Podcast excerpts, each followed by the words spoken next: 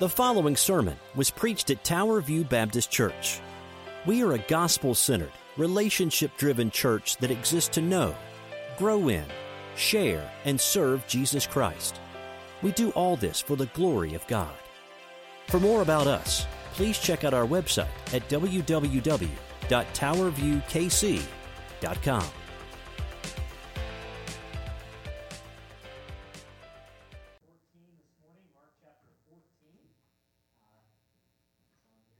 If you're visiting with us, we especially welcome you. We are in a 2 and a 3/4 year study. That is hard to believe.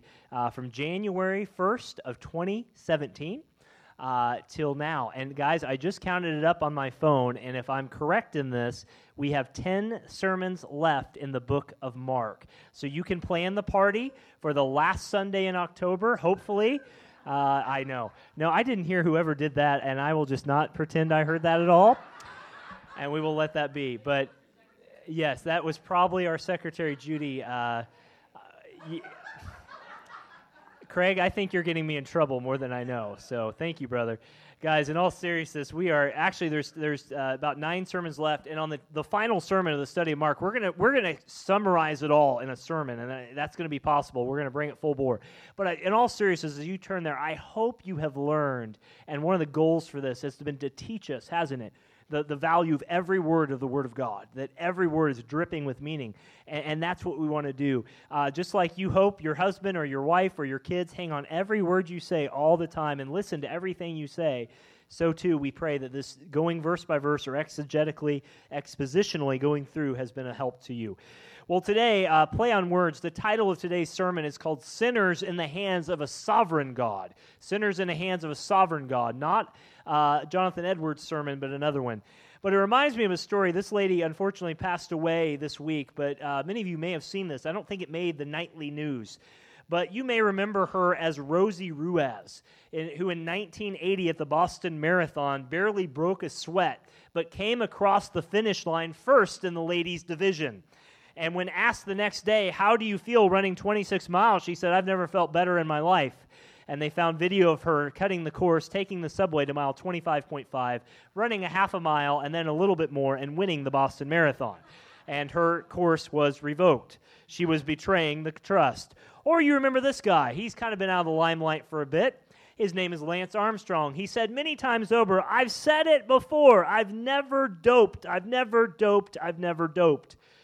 And as many times as he said it, he was stripped of all of his Tour de France titles. You remember this, don't you? It's been a few years back. In 2013, he admitted to having cheated after having cancer all those years. Still an amazing feat, but drug-fueled as it was. You know, nothing in life is more tragic than being betrayed, right? As a sports fan, being betrayed in this way.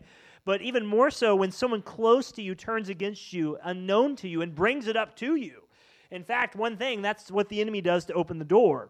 But something different is when a person close to you that says they trust you blindsides you with such a move. It's one thing to be attacked from the front. It's another when they shake your hand with one hand and then turn their back another and stab you in the back. Is that not what happened to Augustus Caesar when he said, Brutus, you too, Brutus, if you remember that historical story? And they serve alongside you, and they give you a visual they're standing with you, but behind their back, they're really just planning your demise. And sometimes this happens in marriage, sadly, doesn't it? Where your spouse commits to you until death do us part, but really they're looking at things or they're doing things behind the scenes that are breaking the confidence of that marriage. Or sometimes in a business, a partner that you've worked with for years and you've shared tears and sweat with and equity with steals from you and you're left with nothing to show for it. Sometimes even in ministry this happens, where someone that has walked alongside you in the church or has professed faithfulness has betrayed you and does harm to drive you out. In each of these cases, from the sports to the intimate, you've been made subject of a loathsome betrayal. Revelation, in a very stark verse, reminds us that at the end of days, and it says, outside are the dogs and sorcerers and the sexually immoral and the murderers and the idolaters and everyone who loves and practices falsehood. God reminds us in the Word at the very end even that lying, that cheating, that betraying is one of the worst things that one could do. And this is happening, isn't it, in this famous passage of Jesus. He's being betrayed by one of his 12 disciples. It's an inside job. It's an inside bank job, so to speak. And it's one thing for the Pharisees and the scribes to get out in front of him and say, hey, I hate you, Jesus. But it's another for Judas to come behind and literally almost stab him in the back. Judas sold his soul to the devil for 30 pieces of silver.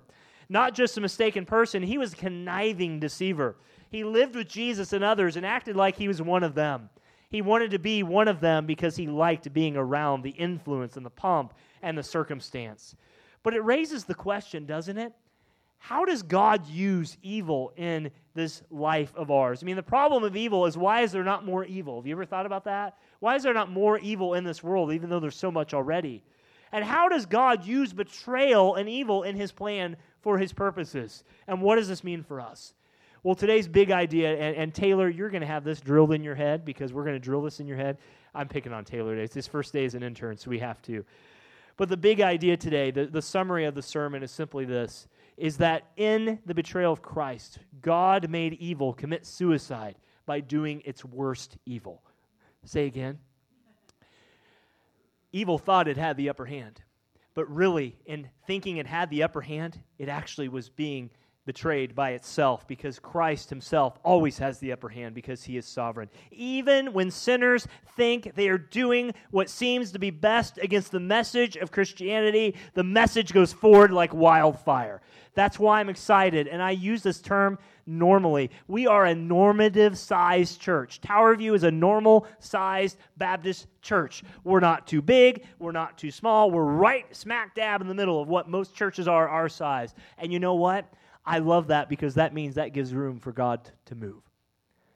Because it's not our money that pushes us. It's not our buildings that push us. It is faithful people like you who have been called here to share the gospel, that even when the tide culturally turns against us, the power of the gospel working through the Spirit is greater than anything that can come at us. And we're going to see that today. Three ways God uses sinners today. And yes, Taylor, you got to get used to this too. I'm on like I'm on an alliteration kick, man. So you just got to run with this. Drew will tell you it's not good preaching, but it works for outlines. So little preacher tip. But God uses sinners three ways this morning. He uses sinners to accomplish his purpose, accomplish his plans, and to assess his people. God uses sinners. Are you a sinner today? Yes, you are. For all have sinned and fall short of the glory of God. But God uses wicked, evil people for his purposes, and sometimes he calls them his servants. Say, what? We're going to get there today, because this is a very familiar passage, but I want you to remember, Christ is in charge. These people have plans, they have money, they have everything down, but Christ is sovereignly in charge of everything. Keep that in mind. Friends, when you look across the landscape of all this world, remember, God is in charge. And so, too, at his death, he is in charge. When your world sounds like Psalm 88, like Brother Nelson read, it sounds crazy. When you heard that psalm, weren't you waiting for the upkeep of my soul will rejoice in you, and Lord, you're so good? The psalmist let the evil be the evil. But at the end of the day, he knew that God is still in control. This morning, and if you'll stand with us in honor of God's word to read, I want you to see how God uses sinners to accomplish his purposes, how he turns the evil they do on its head for his great plan and his great glory. I'm going to read starting verse 43 out of the ESV. That is page 852 in the Blue Bible. If you don't have one, if you need one, please, as always, feel free to take that home, a gift from us to you. And it says, they led Jesus, immediately while he was still speaking, verse 43, Judas came, one of the 12, and with him a crowd with swords and clubs from the chief priests and the scribes and the elders. Now the betrayer had given them a sign, saying, the one I will kiss is the man. Seize him and lead him away under guard. Verse 45, and when he came, he went up to him at once and said, Rabbi, and he kissed him. That's Jesus, of course. And they laid hands on Jesus, and they seized him. But verse 47, one of those who stood by drew his sword and struck the servant of the high priest's ear, and he cut it off. And Jesus said to them, have you come out as a robber with swords and clubs to capture me? Day after day I've been with you in the temple teaching, and yet you did not seize me, but let the scriptures be fulfilled. And they all left and fled. In verse 51, and a young man followed him with nothing but a linen cloth about his body, and they seized him, but he left the linen cloth and ran away naked. Yes, he ran away naked. So let that sit in. And I want to remind you this morning that this scene is utter chaos. Everything has been shattered for these disciples. Everything has been known by Christ. They have been awoken, and he's still speaking, and you need to remember this scene is utter chaos for everything that happens, but God is in control. Let's pray as we go before our Lord this morning. Father, as we come to tackle perhaps one of the biggest topics out there that has been for many years, the problem of evil in the world, Father, we're reminded that you, as James says, you are not the one who tempts, Father, for you are sin comes from us, it comes out of our evil desires. But Father, we're also reminded, too, that you are a sovereign God and that you have given us choice, but in that choice we have chosen to rebel. But at the same time, you remain undisturbed in your plans. But yet at the same time, Lord, you use this evil, Father, to your greater good in our lives. Father, thank you. The ultimate example, of course, is your Son, Jesus, who bore the wrath, who was buried and rose again. We love him so much, Father, all by grace through faith in Christ. We thank you for this. Give us wisdom today in Jesus' name. God's people said, amen. You may be seated. Thank you so much. Well, as we come this morning, I just want to remind you of this, that Jesus last week woke up those sleepy disciples, and they're in the Garden of Gethsemane. I always get that out a little quick. The hour is midnight. The time has come, and the agent now is Judas Iscariot, one of the Lord's own. And I want you to see, first off, that God uses sinners to accomplish his purposes. God uses sinners to accomplish his purposes. And Amy will put that first point up. Immediately, it says. Immediately. Remember, that's Mark's favorite word. You should know that by now. Immediately, Mark says that while he was still speaking. I hate when people interrupt each other, don't you? But we all do it, right? One lesson we're learning at home is when our brother or sister is talking, we be quiet and we listen to them and we do those things. As Jesus was still talking, what was he speaking about? Well, he was probably speaking about the things still to come, but while he was still speaking, Judas came. Here he comes, walking along. And all this is playing out according to God's plan. And remember, Judas had snuck out earlier from the upper room, the Last Supper, with the darkness of his soul. He'd gone to the priest. He'd sold out Jesus. They offered 30 coins. He said, great, I'll take your best offer. And he would be the one to ID Jesus in the middle of the night. Remember, there's no light probably, if any, or if there is, there's very little. And so you notice how Mark refers to him. He says he's one of the 12. It shows how bad this was, that we would feel this deed was an inside job. And Judas didn't know that he knew where he was going to be found, or he thought Jesus didn't know where he was going, but Judas knew all along where he was going. Evil starts very far off, friends, from when it actually happens. Judas had probably been planning this for many, many months, many years perhaps, waiting for his time to cash in on the big one. You know, Dog the Bounty Hunter and all those guys who go around into Mexico and try and find these people out, breaking their bail bonds and all this stuff. They wait for that big catch, that big payday. Well, this was it. And he's about to go to a place that he will have no return. Let me just say this very clearly. John 6 makes very clear that Judas was a son of perdition, to use the King James Version. He was a son of the devil. John 13 tells us that Satan literally jumped into took possession of Judas himself. So the question of whether Judas was in heaven is an easy one for us. He was not. He was always the fall guy. Judas chose in his own volition to rebel against Jesus Christ, and in doing so, cast himself away from Jesus Christ forever. Was that a surprise to God? Folks, not at all. He knew this would happen. Just as God knows those who will come to Christ, and he knows those who will. Well, Darren, now you're getting all Calvinistic on us. No, I'm not. I'm just trying to be biblical with you. That God is sovereign. He knows all things. And when he says he's one of the 12, he doesn't mean he's one of the 12 that he's saved. What he's saying is that Judas himself should have known better, but he made a choice that was not good. He sinned against the Most High. You notice there a crowd came, and a crowd came with him. Friends, I want to be honest. I looked this up several places. This is probably an army. This is probably at least a couple hundred people coming to arrest Jesus. Can you imagine that today? The person who shoplifts at Quick Trip gets an army of 200 around them just to go arrest them. And they were sent from the chief priest. I mean, how evil could this be? The men that should have known better were the ones that said okay to this. And the need for secrecy is emphasized because the people love Jesus at this moment, and you would have heard them coming. You would have heard the clink, clink, clink, clink, clink, clink, clink, clink. You would have heard it coming. You could have felt it perhaps, the shaking of the boots in the ground, Roman soldiers, temple guards. But I want to remind you that at the end of time, God will use evil to do the opposite of what it intended. Friends, you need to know that. For every story of every person who is beaten, who is abused, who is taken advantage of, for every story of every child who's neglected, for every story of every person who's burned the wrong way or betrayed, God will somehow, in His plan, use it for the better good. And I hope that's comfort for you today. Genesis 50:20, one of my favorite verses. You remember that story, don't you? Joseph stood before his brothers. You remember the story? Joseph was sold into slavery, and his brothers didn't realize that he had rose to second in command over Egypt. And Father Jacob dies, and they stand before Joseph, the second in command of Egypt, and they say, "What are you going to do to us?" And Joseph says, "What you meant for evil, God meant for good, for the saving of many lives." God flipped it on its head. And Christian, keep telling the story which others meant evil for you, and realize that God meant it for good. Romans 8:28, for God works all things out for those who love Him, who've been called according to His purpose. And that is the good He shows. But it shows us also how the unconverted act. We should not be surprised that non-Christians do non-Christian things. Judas is going to do what Judas does. Notice verses 44 and 45. Not only did someone have to deceive Christ, but now someone had to deliver Christ. Look at this, how this purpose is accomplished. Notice verse 44, and Mark tells us this. He says, now the betrayer. He's not just one of the 12 now. Mark says, you're the betrayer.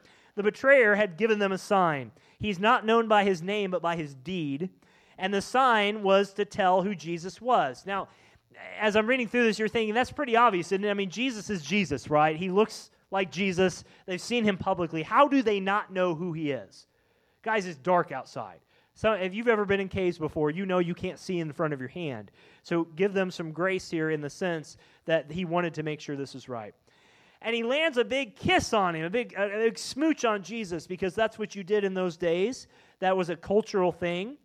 And in verse 45, it goes on to say that, and when He came, He went up to him at once and said, Rabbi, and He kissed him. And that word kiss there is a fervent affection. Judas is playing the part. He's kissing him so much that it's almost embarrassing. Isn't that sad? Husbands, that's what you're supposed to do to your wives after you haven't seen them for a long time. You kiss them until they're red in the face and they're embarrassed, right? But this was a kiss of death. This was a kiss of evil. It means it's the same word used in the prodigal son in Luke 15, where he threw his arms around his son and he smothered his son in kisses. So often we see it portrayed in these movies where Judas walks up and he does one of those kind of awkward holy Christian kiss thing where they're like, no, he's like, that's what he's doing. And he gave them enough time to clearly identify who Jesus was. Judas was being used by the devil so much that every other text gets in line with his hypocrisy. Look, friends, you can come to church. You can do all sorts of things. You can play the part, but it doesn't mean you know Jesus Christ. You can be just a facade, just a mask. You can go back to the lifestyle. You can put a mask again the next week, but Judas was a hypocrite. He wore a mask. He played the part. And Romans 12:9 reminds us that we should let love be without hypocrisy. Our love should be without any hidden motive. We shouldn't love people in the church or see what they could get out of it for us. We don't scratch their back. We don't do quid pro quo, to use the legal term. We should reach out genuinely to everyone and let that be what it is. But friends, and Amy will put this up, when God seems most absent from the events of our times, He's in fact most present. And He is at a level we cannot imagine. Habakkuk 1:5. You guys say these things up here. It's tough sometimes to get these words out. But he said, look among the nations and see, wonder and be astounded, for I'm doing a work in your days that you would not believe even if I told you. Even in the false, fierce kissing of Jesus, God was accomplishing His purposes right there, right then. Every being, everything, all events of histories are God. He is in the heavens and He does what He pleases. Whatever happens in the world is the one thing that God is in control of. And we praise God forever, for He is the God of gods. Daniel 2:21 says, praise the name of God forever and ever, for He has all wisdom and all power. He controls the course of world events. He removes kings and He sets up kings. Daniel 2:21 and 22. Despite the evil, God was using sinners to accomplish His purpose.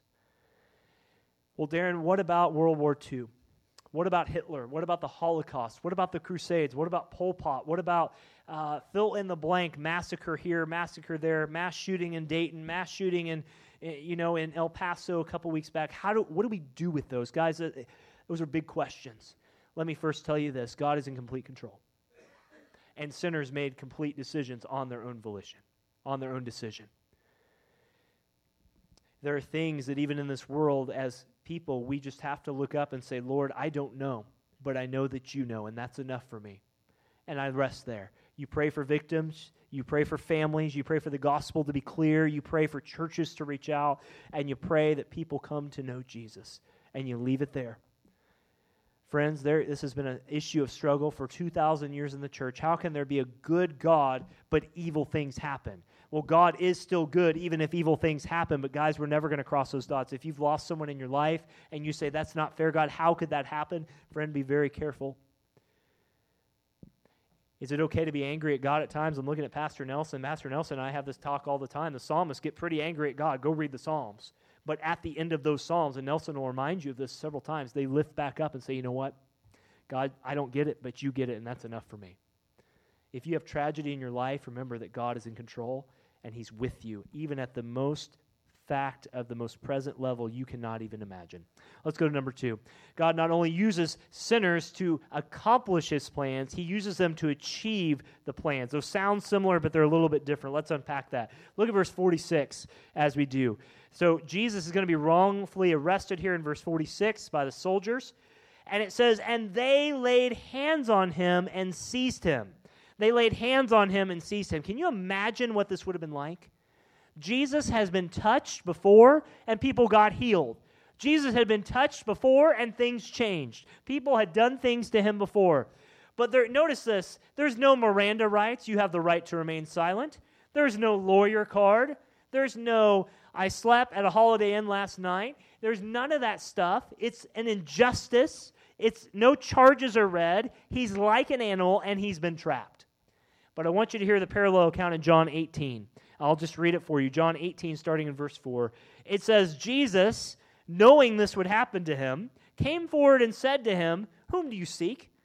And they answered him, Jesus of Nazareth. And Jesus said to them, I am he. Ego e me. Judas, who betrayed him, was standing with them, and when Jesus said to them, I am he, they drew back and fell to the ground. What an awesome sight. Jesus has hundreds armed to the teeth for war, and he steps out and simply says, I am he, and they step back. Well, what were they afraid of? Surely not Jesus. They weren't afraid of Jesus. They're seizing him. They're afraid of him because he named the name of God. He's showing his power. Imagine all the metal and what that sounds like when all the metal clanks back. Imagine all the people at the mention of his name become parallel and helpless. But it begs the question, who is in charge? God is in charge. Christian, the gates of hell will never prevail against the church because God is in charge. So they asked him, John 18:7, whom do you seek? And they said, Jesus of Nazareth. And Jesus answered, I told you I am he. So if you seek me, let these men, referring to the disciples, go. And Luke 22 records this. Jesus addressed Judas, but Jesus said to him, Judas, why do you betray the Son of Man with a kiss? I want to remind you that even in the darkest hour, God is still in control. This world can go to hell in a handbasket, but God is in control. Friends, do not let the news dictate your faith. We are entering, I'm going to remind you again, you're going to hear me say this so much, we are entering another political season. Turn off your TV, turn off your radio, go read your Bible, all right? I'm kind of being tongue-in-cheek, but I'm being serious too. You're going to hear that if we get this politician in the office, we get this person in here, this person in here, this person in here, then America is going to be back to the greatest place it ever was. Friends, there is no nation that has never been great outside of those who have sought God. And let me tell you, America is as far away from God as some of the most pagan nations before. We're aborting babies left and right. We define marriage the way God never defined it. We go ways that God never said to go, and yet we want God to bless us. Friends, we trust not in chariots or horses, but we trust in the name of the Lord our God. and he's able. I'm not telling you not to vote. I'm not telling you who to vote for, but I'm telling you to remember. You're entering a season where you're going to start to get boiling angry, some of you, because your faith is going to be more in a person than it is in the Lord. Vote, do it wisely, do it honorably, but remember, even when things like this go down, He is God, and nothing within His providence is without use. God is sovereign over injustice. He uses it, but He Himself is unjust. Wrong within His own domain does not make Him wrong. He is still God. He's still on His throne. And what great news that is, guys. But notice verse 47. You notice who this is. Verse 47, that hothead, Peter, right? Did you see this? Verse 47, Peter brings out his sword. Because what do you do when you are provoked? Some of y'all have histories where you've told me before that when you got punched, you punched back before you knew Jesus Christ, right? Your brother pushed you and you pushed back, and mom saved the day, and your hide too, but that's another question. He pulls out a sword. Peter is shaking in his boots. How dare you take my Savior? Remember, Peter just told him, I will never deny you. I will go to die with you, Jesus. He told us that a few weeks ago, didn't he? And he is so unsure of himself now, he pulls out probably a little waistband on his side. He pulls out a little sword, and he cuts off the ear of the servant's high priest. We know his name from other accounts. His name is Malchus. And the other accounts say that Jesus reached down. I'm not going to get in the detail of what that looked like, but he reached down and goes something like this and puts it back on. Even when injustice is happening to him, our Savior is kind. Isn't that great? Friend, I pray that we can have that in our church, that even when things get tense, whatever they get tense for, if they ever get tense for something, that we can have the patience of our Savior. Do we have that patience with sinners in our lives, people who don't know Jesus? Or do we just react to them? How dare you do that, you non-Christian? How dare you act like a non-Christian? Friend, they're going to let non-Christians out and non-Christians, but you pray they become a Christian, amen? When this world does things, do not be surprised, but praise God for His compassion. He takes it out. He literally takes it out, and the other accounts tells us that He puts it back in. And so that ear, that very small part of the ear, Luke 22:50 says he brings it back. But I want to tell you that the flesh is always going to overreact. Your flesh is always going to overreact. It's going to leave you in misery and destruction. You may have good intentions, but flesh has a far more damage than you ever know. Would a believer ever do this? Surely Christians never fly off the handle. Surely Christians never get upset with other people, their boss, their kids, their spouse, other church members. Surely that would never happen. Do we respond like this? Have you ever done this before? Maybe you've never cut someone's ear off. I hope not. But have you responded this way? Because insecurity breeds fear, and Peter was fearful. Do you act this way when someone takes the TV remote from you or steals the internet so you can't watch your favorite show? Seriously. Or when someone cuts you off in traffic? Or you try and fix a matter by taking it in your own hands? Ministries, when someone acts, when led by the flesh, this is exactly what it looks like, guys. And Peter was wrong, but still God used that to show His compassion in accomplishing and achieving His purposes. But notice verse 40, we go down just a little bit out, verse 48, you see more of the sovereignty of God here. Jesus asked them a very pointed question, does He not? He says in verse 48, and He goes on to say, and Jesus said to them, have you come out against me? Like a robber with swords and clubs to capture me. Day after day I was with you in the temple teaching, and you did not seize me, so let the scriptures be fulfilled. Have you come out? He's telling them, you guys are the initiators of this. What have I done?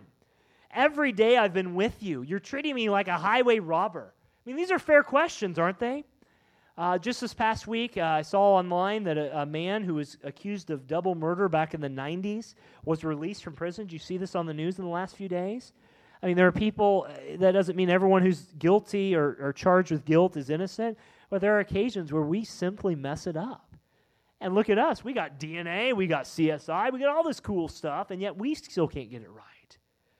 How much more do these people just simply want Jesus out of the way because of their own power? Friends, I want to remind you, and Amy will throw this up, Jesus is not only the Savior of the world, but He's also the sovereign King and righteous Judge. It's comfort for the saint, but it's terror for the sinner. And when he says, let all the scripture be fulfilled, he's reminding us and reminding the disciples, guys, this has been the plan all along. Take comfort in that fact. I'm not surprised. You shouldn't be surprised. This evil that's come upon me, guess what? I'm still in control, and they will stand before me someday. That's why Jesus said in Matthew 26:53, in the same account of Matthew, do you think that I cannot appeal to my Father, and he will at once send more than 10 legions of angels? But how much more should the scriptures be fulfilled that it must be so? We must be, Christians, surrendered and submitted as much as our Savior was in this life. There's going to be sorrow, there's going to be tough times, but we must humbly accept what the Lord brings. Let me say it again. We've said it the last couple weeks. God is going to give you more than you can handle. Always. It's going to be more with your husband. It's going to be more with your wife. It's going to be more with your kids, your job, your relations, your finances. He's always going to give you more than you can handle. But His grace is sufficient for you, just as it was for Christ in His humanity, even though He was fully God. And yet His purpose was being achieved. Don't you love Jesus here? He doesn't say, man, I read the latest newspaper, and guess what? This was going to happen. It predicted it. No, He said, let the scriptures be fulfilled. Guys, how do we know that Jesus is coming back? Because the scriptures say so. That's our hope. That's our grace. Let's go to the final point. God uses His sinners to accomplish His purposes, achieve His plans, and finally, and I left this at the very end, and yes, there's a guy who ran away naked, okay? Can we get that out there? Some of y'all are going to laugh when I read it again anyway. So there's a guy who ran away naked. It does seem like an odd point, doesn't it? It is, and we'll get to that. But I want you to see what this is. This is an assessment of His people, and we'll end with this, how God uses sinners to assess or examine or do a temperature check in modern terms with His people. Look back at verse 50. And after this, it says, a young man followed Him, and they all left and fled. All the disciples fled away, but there was a young man, verse 51, who followed Him with nothing but a linen cloth about his body. And they seized him. Who's the they? The crowd or the mob. But they left the linen cloth and ran away naked. This is one of those things in the Bible. If you're talking to a skeptic, you're like, yeah, you know, this is there. Why is this in here? Well, first I want you to see that Jesus told them in the upper room, verse 27, if you want to flip back there, Mark 14:27. He told them that you will all fall away, for it is written, I will strike the shepherd and the sheep will be scattered. He's already told them this. This is going to happen. So this is fulfilling, this little section here is fulfilling a promise, a prophecy, what Jesus said. They should have clung to Him, but they fled from Him. Peter was going to deny Christ 3 times. John would follow Him all the way to Calvary, but he would cower at times as well. James Montgomery Boyce, I think, said it best. He said, at this moment, Jesus is forsaken by all, so that all who believe in Him will never be forsaken. Let me read that again. Jesus is forsaken by all, so that all who believe in Him will never be forsaken. Friends, and Amy will put this up, but sometimes God uses unsaved people to cleanse those who are truly Christian. That's what this whole little episode is about. Not only did the disciples flee, but those on the outer ring, but still close to Christ, fled as well. God will use scandals in the church to cleanse His church. Did you know that? God will use reports by the Houston Chronicle, and you can look all this up in recent days in our own convention, to cleanse churches and get them to right the path about to whom they should be hiring and what practices they should have. God can use outside media to call attention and hypocrisy out within the church. Do you ever know that? Isn't that crazy? I mean, why would that work? I mean, think about this. Jerusalem, do you remember Jerusalem falling for the first time? God warned them over and over and over again, turn to me or your walls will fall. Turn to me or the temple will go down. And God calls Cyrus, a wicked, evil king, His servant, Isaiah 44:45. So God can use unsaved people to get us people to walk the right way. I mean, as a Christian, have you not ever had a chance when you're walking around and you're living out your faith, a non-Christian says something that really convicts you or arrests your attention because you know what they say is true and what you're doing is not true? Maybe that's never happened to you before. It's happened to me before. They didn't say it to me directly, but what they said really made me think, yep, Yep, shouldn't have done that. Shouldn't have said that. Sometimes God uses unsaved people to do that. Sometimes God raises up church leaders over 1,500 years to take the church into what might be called the Dark Ages so that we are more man-centered than God-centered. And then he raises up people to reform that church some 502 years ago in 1517. Friends, the point is, these disciples are scared. And even in their scaredness, God was using these sinners, this crowd, this mob, to take his people and say, are you really for me or are you really not? Is it really about the lip service, being around the miracles, or is it really about denying yourself, taking up your cross, and following me? And can I tell you, he's doing that in our culture as well. Churches are losing members by the droves. There was a letter that was circulated, it's public on Facebook, that was sent out to a member who had engaged openly in a marriage that is sinful, same-sex marriage. The church gave them a year. They said, we love you, we care for you, we've tried to talk with you, we've tried to engage with you, we want to counsel with you, but you've married this other person. Within 2 weeks, the church voted that person out. You know what that person did? They took that letter and they say, how dare you, and it was a deep southern accent, for what it's worth, how dare you tell me how to live my life? And if you go read the comments page of that Facebook post that went viral from the South that the church faithfully, under God's command, sent out, you would think that church was the devil. Friends, God will often use sinners to even cleanse out other sinners. But the purpose is this, that God is faithful to his call. And I want you to see this last bit. This man, why did he run away? Who is this man? This man is none other than probably Mark himself. You notice that he was following Christ. We don't know this for sure. It's probably Mark. But he says in verse 51, he says that the young man followed him with nothing but a linen cloth about his body, and they seized him. Somehow he did a Deion Sanders and juked him a few times and kind of got around him, but he got away from him. But he left the linen cloth and ran away naked. Why does Mark record this? Probably about himself. He records it because he wants you to get the gravity of what's going on. Amy, if you put on put all those four up, that'd be great for sake of continuation here. But why did he do this? He probably did this for four reasons. Mark is telling us that there was a lot of tension and fear and anger in the air. He wanted to remind you of that following Christ, you're going to face these things. And you're going to face these things so much that you need to be reminded that you don't lunge at someone with a sword and cut off their ear.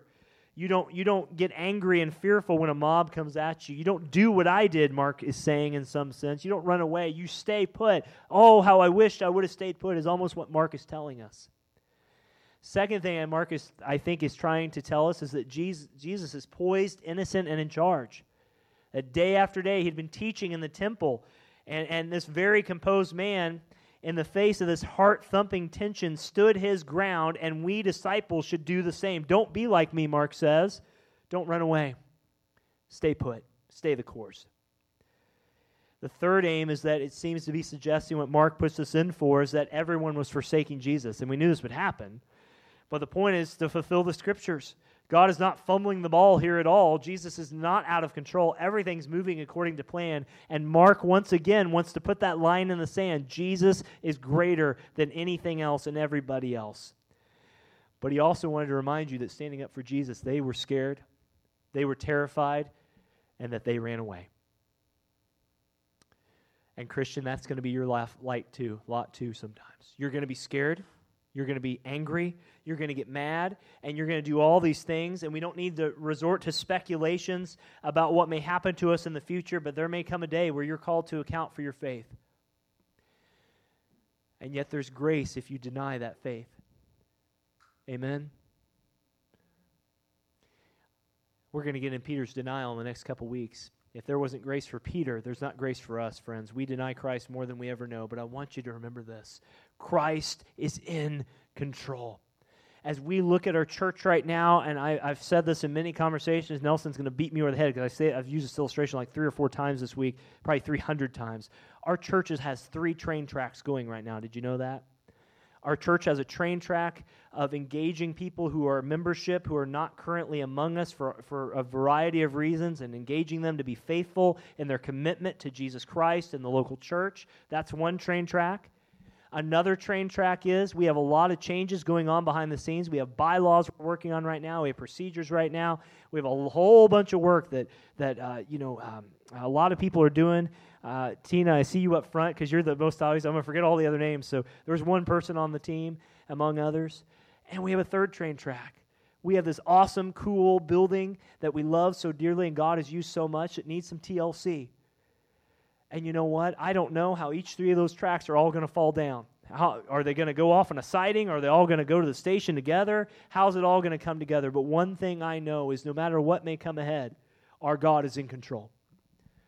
No matter what is before us, our God is in control. If He can take the worst night of the world's history and use it for His glory, guys, God can take our three little trains of a church right now and the challenges and the cool stuff happening among those for His glory.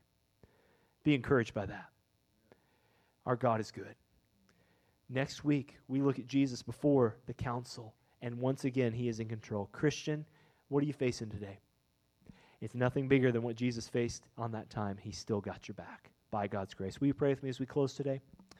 Invite the worship team up. And if you're here today and you don't know Jesus, we don't want to use this as a tagline, but we do want to be honest with you that the Bible says you've sinned, you've fallen short of the glory.